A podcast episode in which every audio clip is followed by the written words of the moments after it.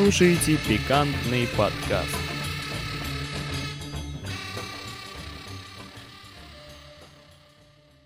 Здравствуйте, дорогие слушатели! У микрофона Александр Глебов, и это третий эпизод пикантного подкаста. Сегодня мы говорим о наиболее актуальных остро-социальных темах, впрочем, как и всегда.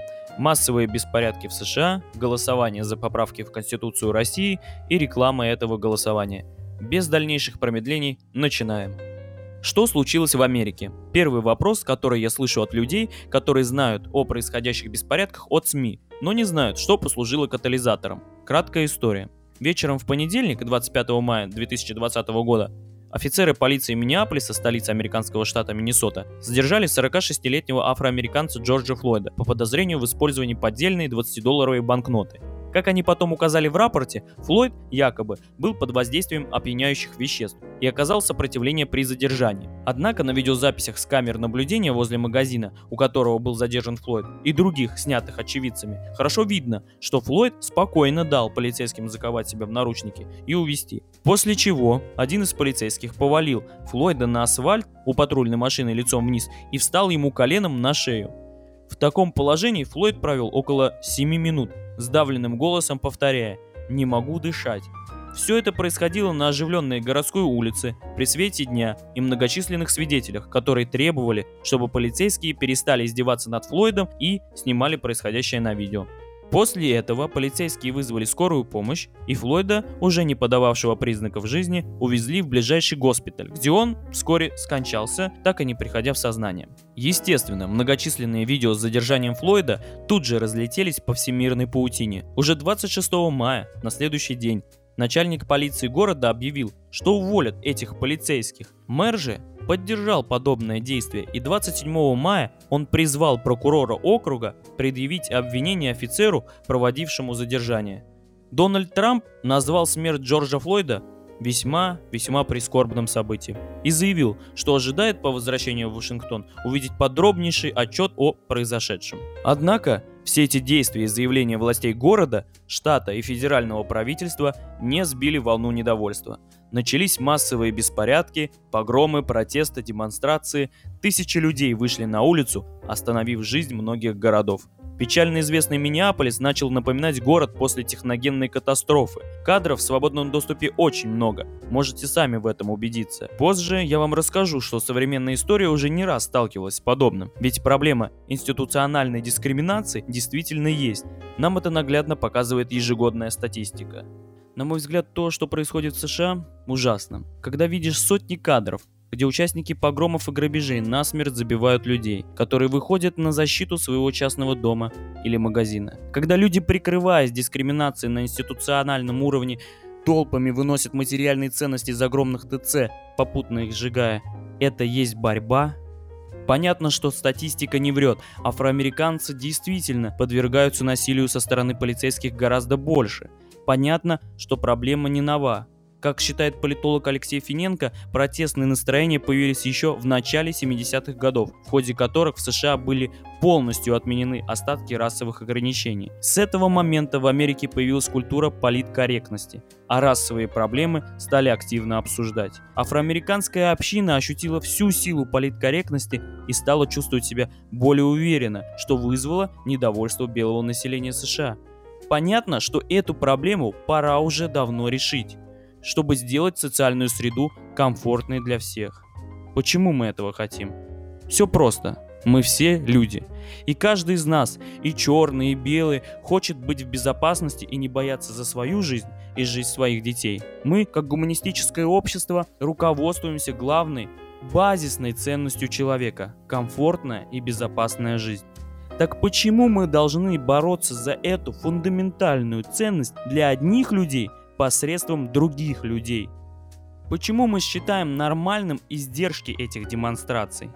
Беспорядки не локальны. Они уже происходят на протяжении долгого времени во многих городах. Вашингтон, Нью-Йорк, Бостон, Хьюстон, Лос-Анджелес, Чикаго. Не один десяток людей пострадали напрямую от рук мародеров. А сколько косвенно?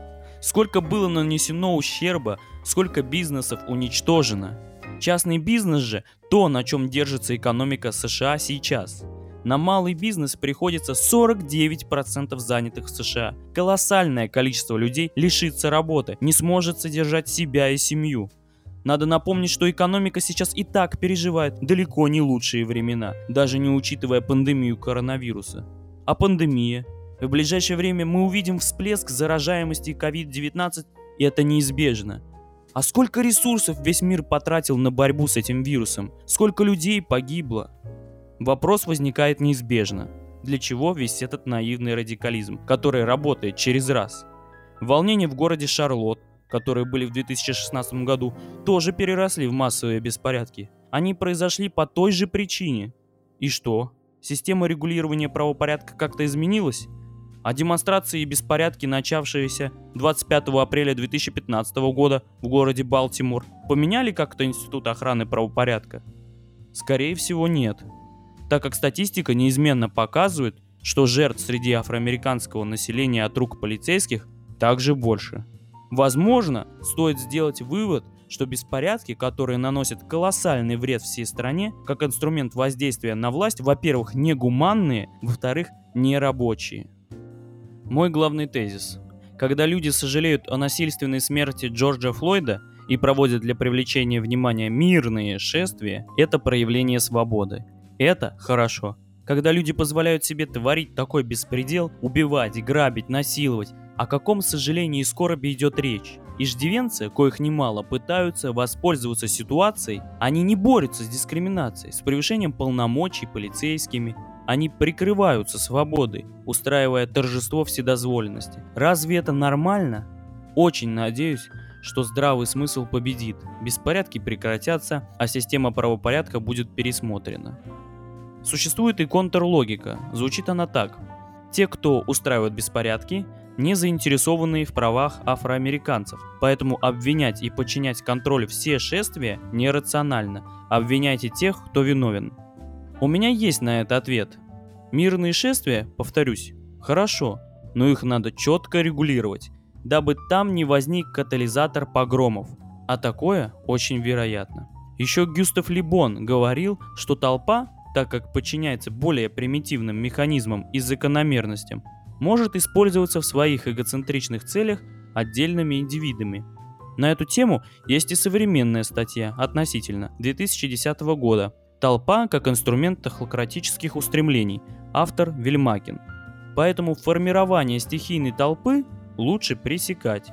Именно поэтому действия властей США по вводу войск в какой-то степени оправданы.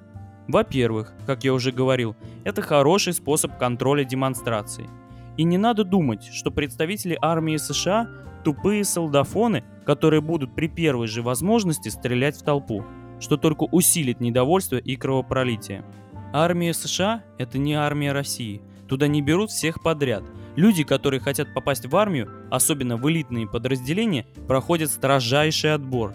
Более того, Будущие солдаты учатся на специальных курсах психологической подготовки. Их также обучают проводить операции в городской среде, работать с толпой. Во-вторых, когда мы вводим армию как элемент контроля митингов, мы можем снизить процент полиции на улицах, что в данный момент имеет смысл, ведь полиция для многих митингующих – актор, порождающий агрессию. Если подводить итог, то можно сказать, что ситуация очень плачевная. Западное общество настолько остро реагирует на проявление дискриминации, что начинает терять грань между свободой высказывать свое мнение и вседозволенностью. Безусловно, расовые проблемы существуют, их обязательно надо решить. И, наверное, лучше сделать это как современное, развитое, демократическое, гуманистическое общество за столом переговоров. От грустного к смешному. Голосование по изменениям в Конституцию пройдет уже 1 июля. Думаю, многие слышали о грядущих поправках. Перечислю забавное. Теперь нельзя открыто говорить о том, чтобы Крым вышел из состава РФ, мол, референдум был незаконный и подобное. Ведь согласно новому тексту Конституции, призыв к действиям, которые направлены на отчуждение части территории Российской Федерации, не допускаются. Как вы думаете, что теперь является главным приоритетом политики России? Увеличение благосостояния всего народа? Формирование стабильной и развитой экономической системы? Нет. Дети. Согласно официальному тексту новой Конституции. Теперь в Конституции есть утверждение, что Российская Федерация сохраняет память предков, передавших нам идеалы и веру в Бога. Еще одна интересная поправка – защита института брака как союза мужчины и женщины. Позже мы это обсудим в контексте рекламы голосования. Совершеннолетние дети теперь, кстати, должны, должны заботиться о своих родителях. Самая популярная поправка. Согласно тексту, есть ограничения по срокам правления президента, но что самое смешное, что оно начинает действовать, не учитывая все предыдущие сроки. Это значит, что если Владимира Владимировича будут выбирать на голосовании, он сможет править еще 12 лет.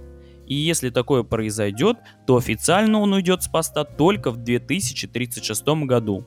Мне кажется, это уже обсудили все, кому не лень. Все понимают, для чего эта статья и к чему нам готовиться.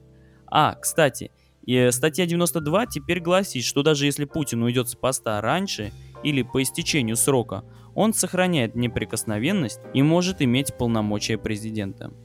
Вы знаете, я бы мог перечислить еще много чего, что вызывает нервный смех. Кажется, что правительство думает, что люди не умеют читать. В связи с этим безобразием появляется вопрос, идти голосовать против или стать участником бойкота. На первый взгляд кажется вопрос простой, но не все так очевидно. Сторонники бойкота говорят, что голосование – это совершенно преступное деяние. Становиться участником голосования, даже если вы против, совершенно нерационально, так как все ваши голоса умело конвертируют в голоса «за», и вы со своей дополнительной массой только добавите легитимности всему происходящему. С другой стороны, сторонники голосов против – которые говорят, что, согласно статистике, большинство идущих на голосование людей придерживаются позиции «за». Соответственно, что ничего не придется фальсифицировать, так как все будет и так легитимно. А вот если на голосование придут оппозиционеры, то есть шанс добавить существенный перевес в сторону против, что уже подорвет силу голосования. Даже если, чтобы этого не допустить, голосование фальсифицируют и все наши голоса против в прямом смысле отправятся в урну, то общественность в эпоху информации быстро об этом узнает, и это еще существеннее подорвет состоятельность голосования. Также плюс за эту сторону. Вспомните знаменитые выборы президента 2018. Оппозиция объявила бойкот. Сработало это? Совершенно нет. Так что, друзья, делайте выводы и принимайте решения. Я свой выбор уже сделал. Самое смешное в голосовании, конечно, агитационный ролик. В нем, если кто не смотрел, показана Россия будущего без поправок. 2035 год. Пара геев забирает ребенка из детского дома. Ребенок печально смотрит на своих новых пап, слезливо спрашивая, а где же мама? Воспитательницы тоскливо вздыхают, мол, такой теперь мир. По сюжету на вид благополучная пара мужчин усыновляет ребенка, и это считается апогеем гниения ценностей и народа. Когда я первый раз увидел это видео в ленте ВКонтакте, то искренне подумал, что это такой иронический ролик, который высмеивает все провластные рекламные кампании. Кажется, что не может государственная рекламная кампания выглядеть так вычурно, излишне гиперболизированно, будто бы решили провести соревнование на самую стереотипную рекламу. Как же грустно осознавать, что все те старания, которые совершенно понемногу интегрируют в российское общество идею о том, что гомосексуальность – нормальное явление, заколачиваются крышкой гроба. Объяснять в сотый раз, что гомосексуальность официально не болезнь, что в однополых семьях дети далеко не всегда вырастают с гомосексуальными взглядами, что сиротам намного хуже находиться в детских домах, где дедовщина, безнадега и разруха, чем в полноценной семье, неважно однополая она или нет. Что однополая семья может быть полноценной, а разнополая может таковой и не являться. Я устал, честно.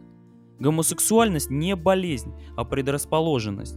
Но давайте пофантазируем, что сексуальную ориентацию можно приобрести, и этот ребенок станет геем. И что? Мир разрушится?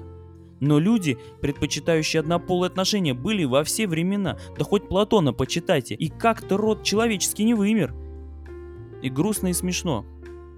Друзья, призываю вас, проведите спокойную беседу, главное без агрессии, с близкими людьми гомофобных взглядов. Подчеркиваю, только с их согласия. Никакого навязывания. Покажите им объективные аргументы, реальные кейсы. Раз государство нам не помогает, то будем сами создавать комфортную социальную среду для всех. Любая жизнь важна.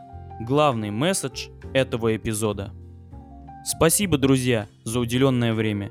Не забывайте, что подкаст можно поддержать на Boosty, ссылка в одноименном разделе в сообществе. Но лучшая благодарность – это по-прежнему подписка на сообщество, прослушивание новых эпизодов и рассказ о моем подкасте друзьям. Не болейте, всем удачи и всем пока.